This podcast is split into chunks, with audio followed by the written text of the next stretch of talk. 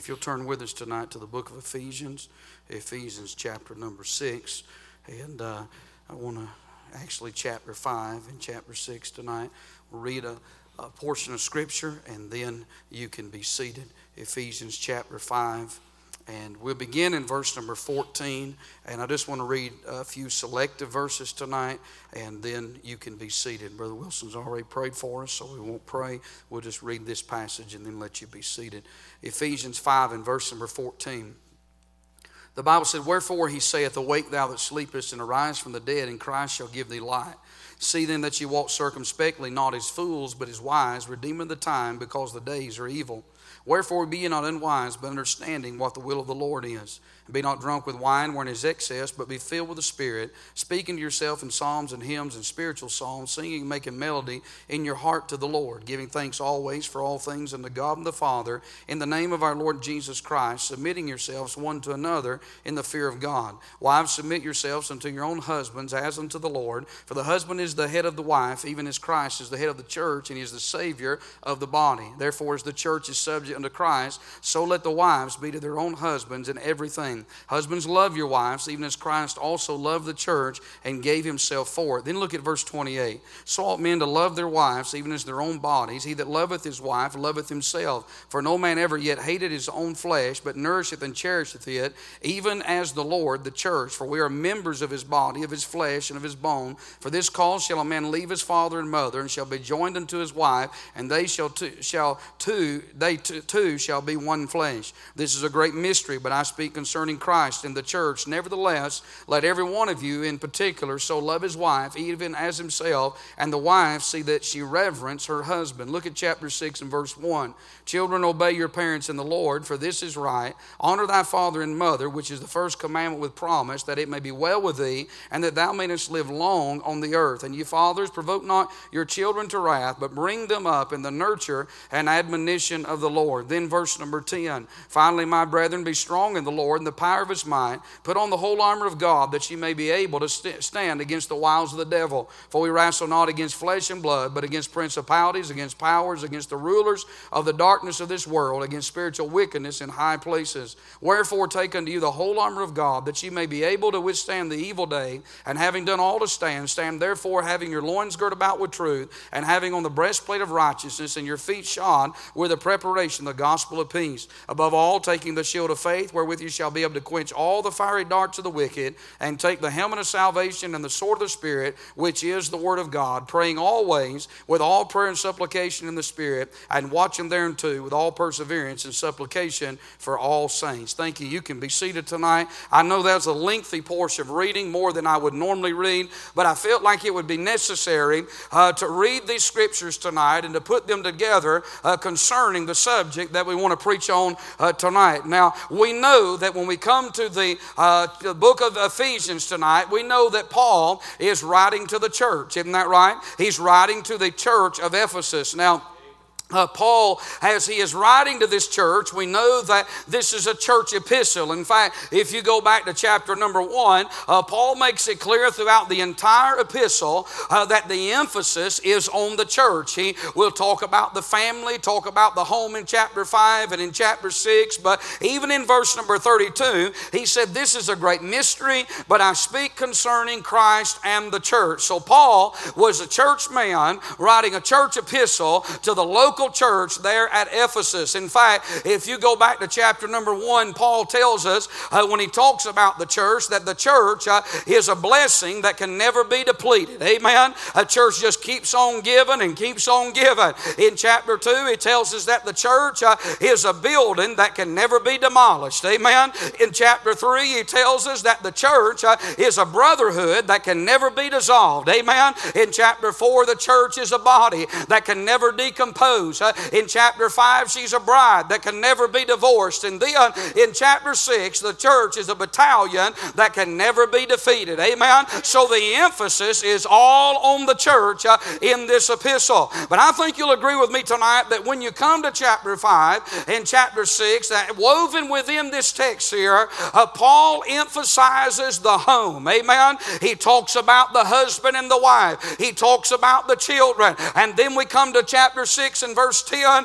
and he talks about the spiritual warfare that takes place. Amen. In chapter 5, he tells us to be filled with the Spirit, but in chapter 6, he talks about that we're in a battle. Amen. It's a spiritual battle tonight. Well, when you think about the verses that we've read tonight and all that Paul is dealing with, I want to preach a few minutes tonight on this subject on the war on the home. Amen. The war that is on the home. I tell you, we're living in a day when the war is on the home. Amen. I mean, all of hell has launched a war, an all out war on the family unit in this hour that we're living in. And what we find in these verses that we've read tonight is four things I want to give you that the Apostle Paul deals with. And though he's dealing with the church, I think you'll see this tonight, he's also dealing with the home. I want you to see, first of all, in verse number 14 down to verse number uh, down to verse number 21, he talks about the Christianity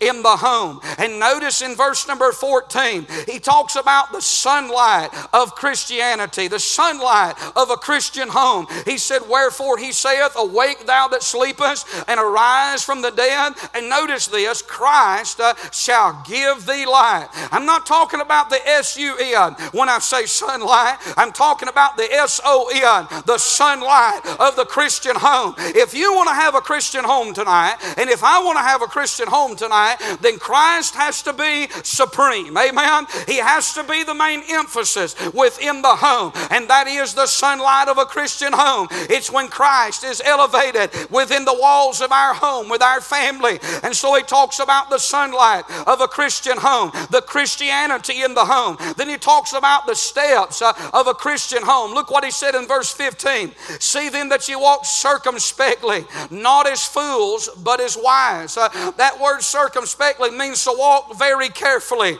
very cautiously. Amen. I'm telling you, in raising a family, in having a spouse, a husband, or a wife, uh, you and I need to be careful. We need to be circumspect about our home tonight. Don't just throw your children to the wind. Don't just think bringing them to a good old fashioned church uh, is going to make them turn out right. No, you got to go home and put it in shoe leather. You got to have God in your home. Amen. I tell you, there's been a lot of young people went to hell in a good old fashioned Bible believing fundamental Baptist church. Uh, if you want them to be saved and be spirit filled, uh, you're going to have to take the right measures uh, and the right steps uh, to have a Christian home. Amen. You got to be aware. You got to be alert. You, you got to be concerned about your home. Amen. I see the steps of, the, of a Christian home. There's the strategy of a Christian home. Look at verse 16 redeeming the time because the days are evil. Can I tell you what to do with your home tonight? Redeem the time. Make as many memories as you can with your family. And may I say, the greatest memory you'll ever make is going to church together but make memories with your children. Make memories with your wife. Uh, you say, Well, we've been married a long time. Brother Danny was talking about that this morning. And thank God for, for that. Thank God for longevity in marriage. Thank God for longevity in the home. But can I tell you something? Them children, when they're born into this, uh, into your family, from the time that they're born into your family till the time that they walk out that door, can I tell you something? You better make every second count. You better make every moment count. You better make every week count. You better make every day count. You know why? Because you're going to blink and it's going to be over with and they're going to be gone. And we don't get a chance to redo it. Amen. You got to purchase, you got to buy up, you got to redeem the time. Hey, that's the strategy in a Christian home is that we don't waste the days that God has given us together. Amen. It was funny, me and my wife was talking this afternoon about somebody we knew that, that, uh, that got married and or got remarried later in life. And of course, we're not against that by no means. But, but I told her, I said, you know what? I said, I, if something happened to you before me, I would never remarry. For several reasons. Nobody ever put up with me like she has. Amen. And then she said, I'd never remarry because you're the best thing that ever happened to me. No, she didn't say that. I'm lying. I hope she believes it, but I doubt it. you know what? We were just talking. And, uh, and you know what? But the, the time, the memories, you better make the most of it. Don't waste your days. Don't get so busy making a living that you don't make a life, friend. There's more to life than money, and the precious commodities of life that you have is your wife, your husband, your children. That's the strategy of a Christian home is that we value our family more than we do the dollar. Amen. I know you have to work. I know you have to have to have a job, and, and you've got to do that. And I'm not fussing if you work overtime. I'm not fussing about that. I'm just telling you, don't you get so busy in life uh, that you let the hours and the days slip by because you only get one chance to be together, and it's going to be gone. One these you say, Well, I don't even have any children. No, but I'll tell you what, it won't be long. Uh, and listen, that spouse that you've held hand in hand for years together, one of you is going to make the crossing if the rapture don't take place. Uh, so make every day count. Amen. Then there's the sanity of a Christian home. Look what he said in verse 17. Wherefore be ye not unwise, but understanding. Well, notice this what the will of the Lord is. You know what the sanity of a Christian home is that we're in the center of God's will mom in the will of God, dad in the will of God, children in the will of God, going to the right church in the will of God. See, it's not the church of our choice. You say, Well, I don't like my pastor. I hope that's not you tonight. I hope if anybody thinks that way, I hope you're a visitor. Amen. But I'm telling you, listen, you don't get to choose me and I don't get to choose you. Amen. And so we just, it's about being in the will of God. It's, you say, well, there's another good church here, another good church there. You know, I've seen preachers even do that. They think, well, that's a good church. I think I'll just resign this church and go take that church. If it's not the will of God, it doesn't matter how great a church it is. Uh, if it's not where God wants that man at, he's better off to stay put and stay in that church. Uh, and that goes for the preacher and that goes for the church members. Amen. You're to be where God puts you until God gives you other orders and assigns you somewhere else. I'm talking about the sanity of the Christian home is that you're in the will of God. Are you in the will of God on your job? Are you in the will of God in your Christian life tonight? Are you serving the Lord? The sanity and then the spirituality of a Christian home. Look what he said in verse 18 and be not drunk with wine where there's excess, but be filled with the Spirit. Being filled with the Holy Spirit is not an option, it's a command. And tonight, as a Christian, it's God's will that, first of all, that every person be saved. Secondly, that every person be spirit filled.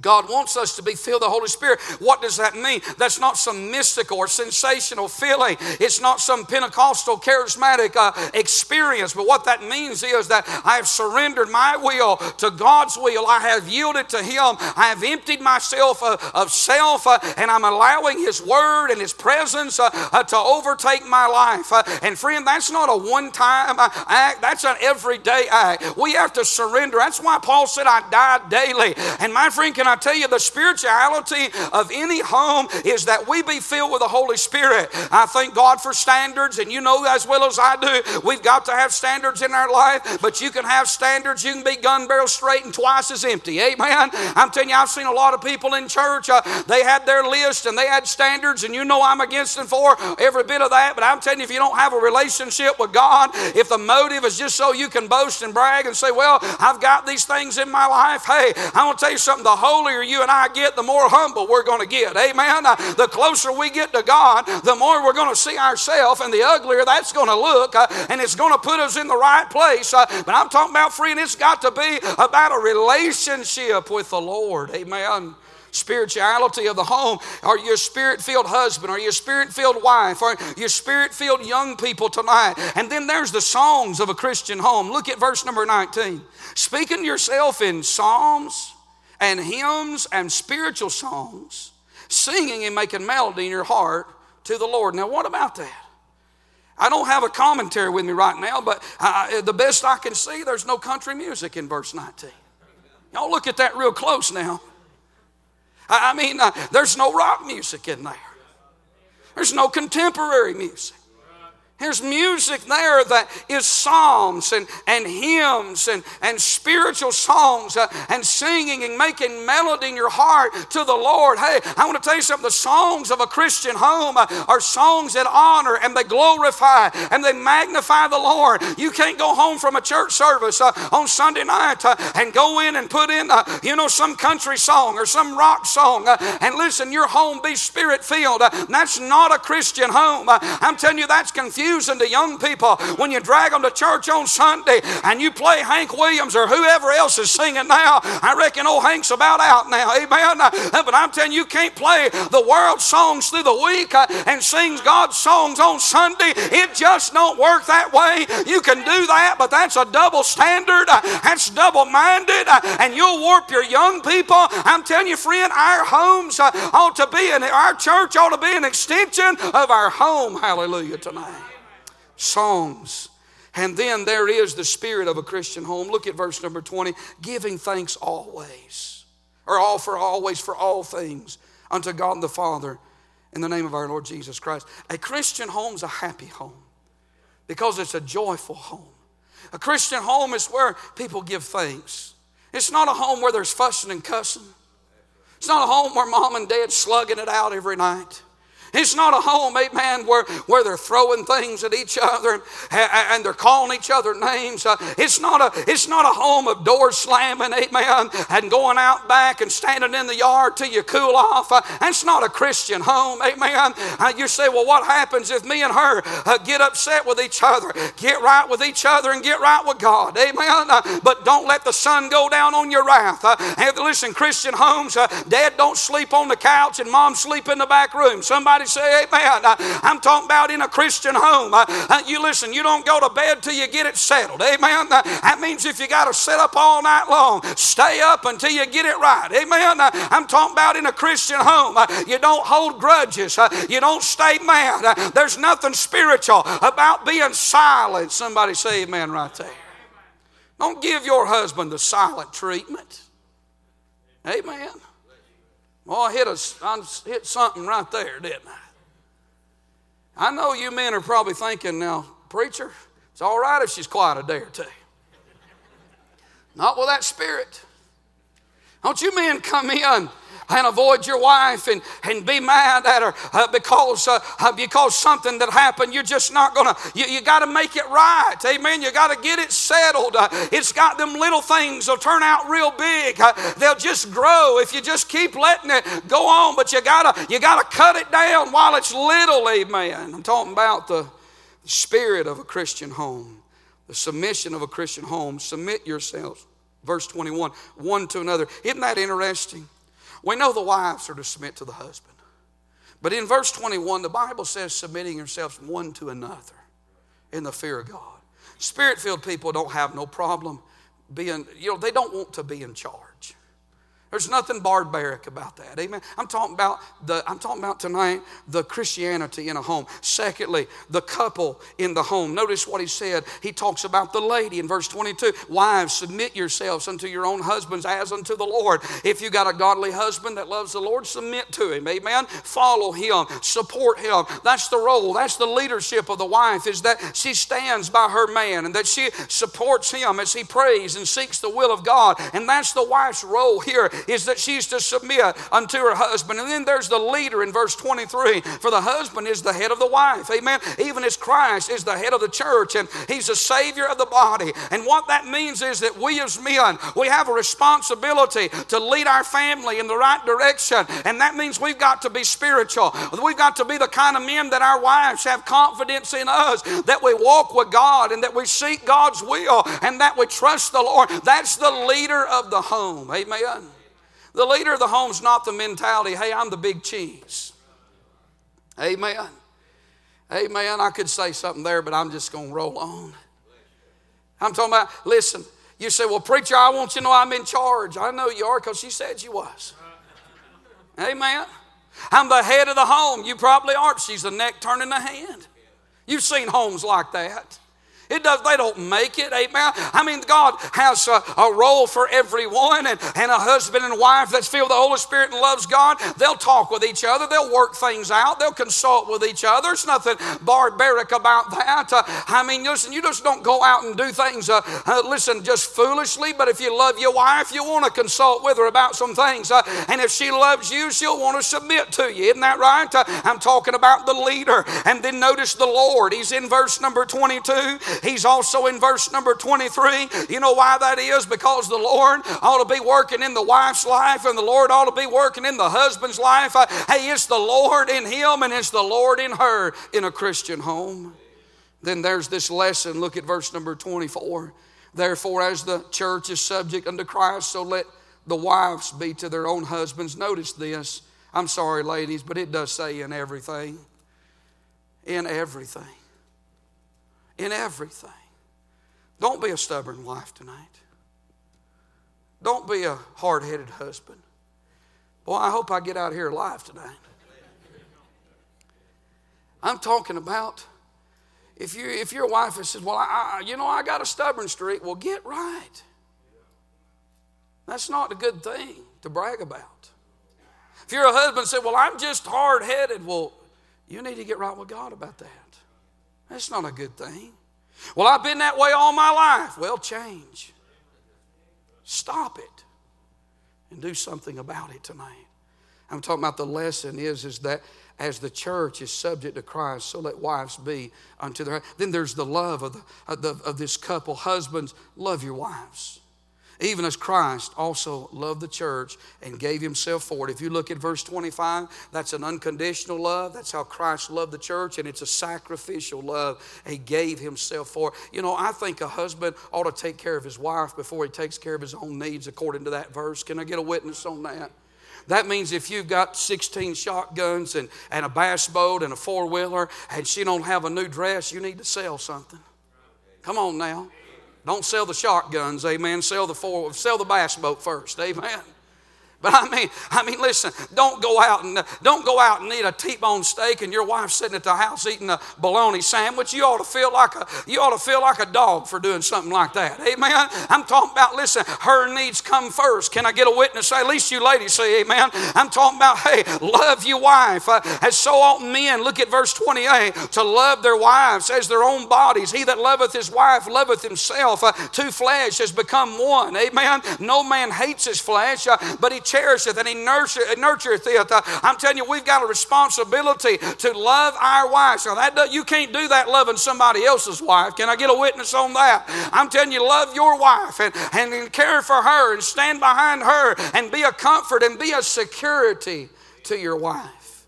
You know, God made women, they're not insecure, but God made women to need that security that can only come from a husband. And it ought to be the responsibility of all of us men to make our wives feel as secure as possible. Notice this the Bible talks about here the leaving. Look at verse 31 For this cause shall a man leave his father and mother, and shall be joined unto his wife, and they shall two shall be one flesh. You know, when you get married, you got to move out. Somebody say amen. I never figured that about these folks that want to get married and, and they still want to stay at home. That's got to be a hard life to live. You got to move out. Can I get a witness on that? When I got married, my dad said, You can't live here. I said, Don't want to. Amen. been good for 18 years, but hey, I wasn't about to move. We wasn't about to move yet. Amen. And you know what? After all these years, I love them. They love me. I still don't want to live with them, and they still don't want to live with me. Amen. Hey, you know what? Listen, it's just not going to work. There's going to be conflict. You know why? Because that's a Bible principle. You say, well, I just don't know if I can move out and leave mama's cooking. Then you need to stay home. Amen. Uh, you're not ready to get married. Uh, you say, well, uh, I just don't know if I can, uh, can I can leave uh, out from under daddy's shelter. Then you're not ready to get married. Amen. Hey, listen, if you cleave, you have to leave. Amen. That's what the principle is. Uh, and my friend, God uh, uh, made it that way. He, every home is its own institution. And every husband is the priest of his own home tonight. Nevertheless, look what it said in verse 33 Let every one of you in particular so love his wife, even as himself, and the wife see that she reverence her husband. Don't ever tell anything bad about your husband. Don't ever tell somebody something. They ought to be a, they ought to be a secrecy, a bond between a husband and a wife that each other can trust. Tonight, I see the couple in the home, the Christianity in the home. Then I want you to notice the children in the home. Notice this. He talks about the role. Children, here's your role tonight, young people. Obey your parents. Obey your parents in the Lord. You say, why does God want me to do that? Look at the rest of this verse. For this is right. It's always right to obey your parents.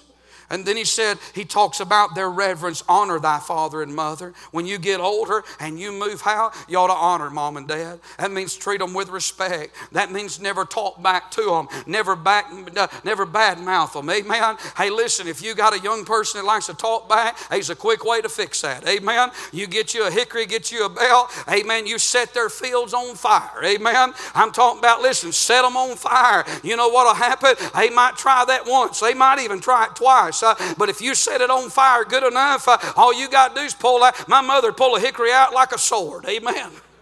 I'm telling you the truth. I mean, she had a hickory so long, we had a 76 Impala. I'll tell you what, that hickory was so long, she'd lay it on the dashboard of that Impala, and Brother Laddie, it'd start on this side, and it'd go all the way across that dashboard, and when it got to the end, it curled up on the end. Amen? I'm telling you, listen, when she strapped your legs, uh, you sure didn't want to get the curl on you. Amen? I'm talking about, friend, it was the whipping post. Uh, uh but you know what? Uh, she'd put that on there, and listen, me and my brother's always getting in trouble. He's four years younger than I was, uh, so what whatever trouble we got in, he got blamed for it. Amen. That's right. But you know what? She'd put that hickory on that dashboard and she'd say, Now, boys, if I have to say anything, you're going to get that hickory. Anybody remember that? Oh, hickory tea. Oh, they think it's child abuse now. You know why? Because they never been whipped with a hickory. They went to daycare and sat in time out. Amen. I wish we had time out when I was a kid. Amen. Nobody thought of it in the 80s. Amen. Uh, but I'm telling you, some liberal come along in the 90s and said, Time out. I said, Time out for what? Amen. Time out for daddy or mom to catch their breath. Uh, amen. Time out for you to quit doing the war dance. Y'all looking at me like I'm crazy. I know what time it is. Uh, I'm just telling you tonight. Uh, hey, listen, the reason we're in so much trouble uh, is because people have been sent off to some college somewheres. Uh, and listen, some numbskull has educated them and they're not believing in the whipping their children children, uh, and now they sit down and counsel them uh, and they ask them a blue million questions uh, as to why they're doing what they're doing. I'll tell you, it's not nothing that Hickory Tea won't solve. Get you a good one, use it once or twice, and they'll never do it again. Y'all please say amen over here. That's right. You know what? It's right, isn't it? Reverence. And then there's the reward. You say, well, Preacher, why would you preach that? I know all you young people say, why would you encourage your, my mom and dad to whip me this week? well, if you do right, you don't have to get one. But here's, here's why the reward is this it's the first commandment with promise that it may be well with thee. Hey, look at me tonight. You know what Proverbs says about a parent that won't whip their children? It said they hate their son. Amen. He that loveth him chastening be times. I want to tell you tonight, no parent enjoys chastisement. God gave them a place. God gives you an instrument. It ought to, to whip them with, not your hands. Your hand ought to be a, a sign of love and care and compassion and support and strength and all those things. Don't use your hand. Use, amen. Use a paddle. Use something, amen. Get something that they identify that with judgment. Hang it on the wall, praise God. In their bedroom. That's right. You, it's crazy you got to preach that stuff now, but there's a generation that don't know that anymore. I want to say this tonight. The reward is it'll be well with the young people, and you may live long on the earth. And then I want you to notice the raising. And you fathers, provoke not your children unto wrath, but bring them up in the nurture and the admonition of the Lord. Do you know, I read that for a long time, and I wondered, how do you provoke your children to wrath? I preached this and these things here in a sermon somewhere a few, uh, maybe back in December, but I think it's worthy to mention them again. How does a parent provoke their child to wrath? I'll tell you how. When a parent denies that child of what is absolutely needful in their life not taking care of them, not giving them food, not giving them proper raiment. I'm not talking about $300 pair of tennis shoes, but I'm talking about just taking care of your, your the children that God gave you. How many children should you have? As many as you can take care of. Amen. I've always thought it was foolish to uh, pray about a car, not pray about anything else, amen, and not pray about having children. Let God lead you and guide you and be led by the Lord, amen. And then, how do you provoke a child to wrath when parents are partial? I don't care. If you got a boy and a girl, you have to treat them both the same. Well, preacher, I, I don't know if I can whoop that girl. You better learn how. If you don't, she'll, she'll break your heart in a thousand pieces. She's got a fallen nature just like that boy. And I want to tell you, don't show partiality, it'll provoke them to wrath. I want to tell you, when a parent responds out of anger, it provokes that child to wrath. You're building the principle, you're instilling anger, that characteristic of anger, if you whip them out of anger. Listen, there's a way, there's a right way to discipline. I want to say, when a parent uh, disciplines a child without a worthy cause, it provokes them to wrath. When a parent lectures a child over and over, you know, nobody likes to be lectured. If I got up here tonight and lectured you for an hour, would you enjoy that? Why, no. In fact, I've been in services, I hope it's not that way tonight. I've been in services where it felt like a lecture and I just soon have a whipping. Amen. It's a whole lot quicker. Don't lecture your child, teach them. Get to the point and stop. Can I get a witness on that tonight? When a parent does something that's disgraceful, brings shame to the family, hypocrisy and sin, it'll provoke them to anger. Adultery is a good example of that. A lot of children have battled bitterness and anger over the sins of their father or their mother. When a parent humiliates or makes fun of a child's weakness, you know, every child has a weakness. One child can do something another child can't do, but don't make fun of that weakness. Teach them, train them, I'm telling you, don't humiliate your children. They'll be bitter. They'll, they'll be full of anger. When a parent lays a command or demand on a child that they cannot perform, you know, I don't think you ought to expect out of a two year old what you expect out of a 10 year old. Somebody say amen. Isn't that right? You got to give them time. You got to let them grow up. You got, hey, hey, you got to let them be a child. Amen. You got to let them be, when they're a toddler, you got to let them be a toddler. When they're, well, listen, when they, they become an adolescent, you got to let them be uh, that adolescent. When they're a teenager, they're to be a teenager. But I'm telling you, don't wear the badge of pride of my child can do this and my child can do that. It may impress everybody else, but I'll tell you what it'll do. It'll raise a child that you provoked them to wrath uh, and anger, my friend, because the demand was too great. It'll defeat a child. If they feel like they can never measure up, it'll defeat them. They'll give up. They'll say within their heart, What's the use? I'm so glad God don't treat us that way.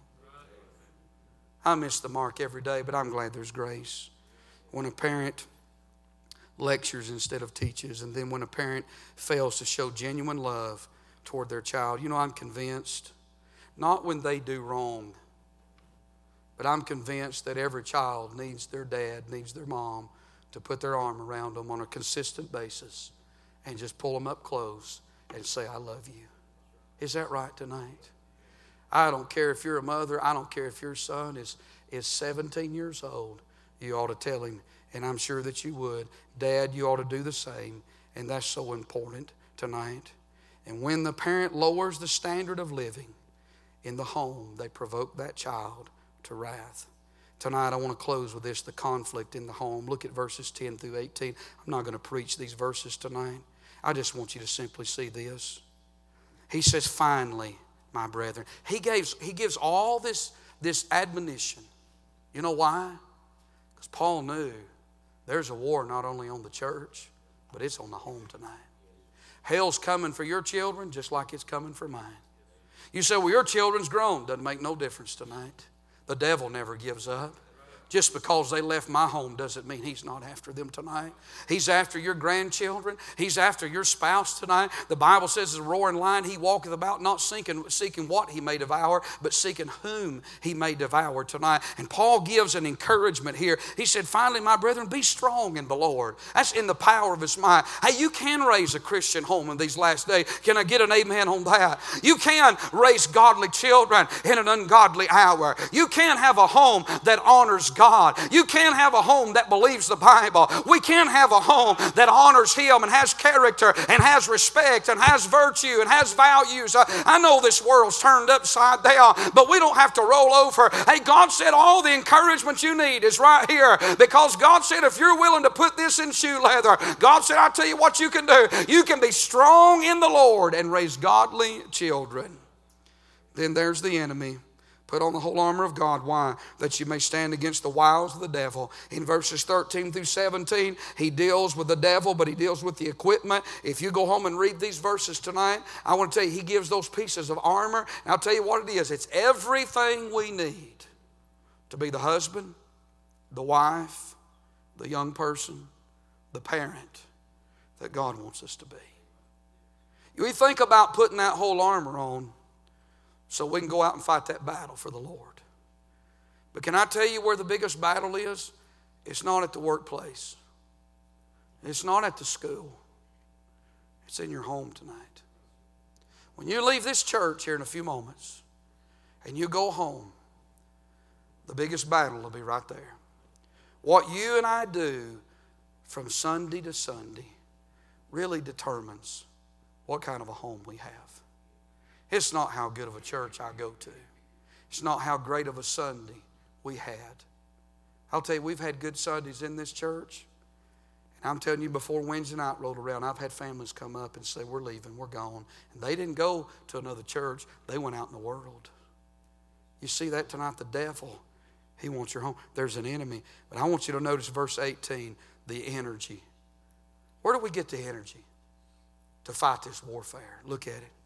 Praying always with all prayer and supplication in the Spirit and watching thereunto with all what? Perseverance and supplication for all saints. Hey, I want to tell you something tonight. The war on this home is not going to stop.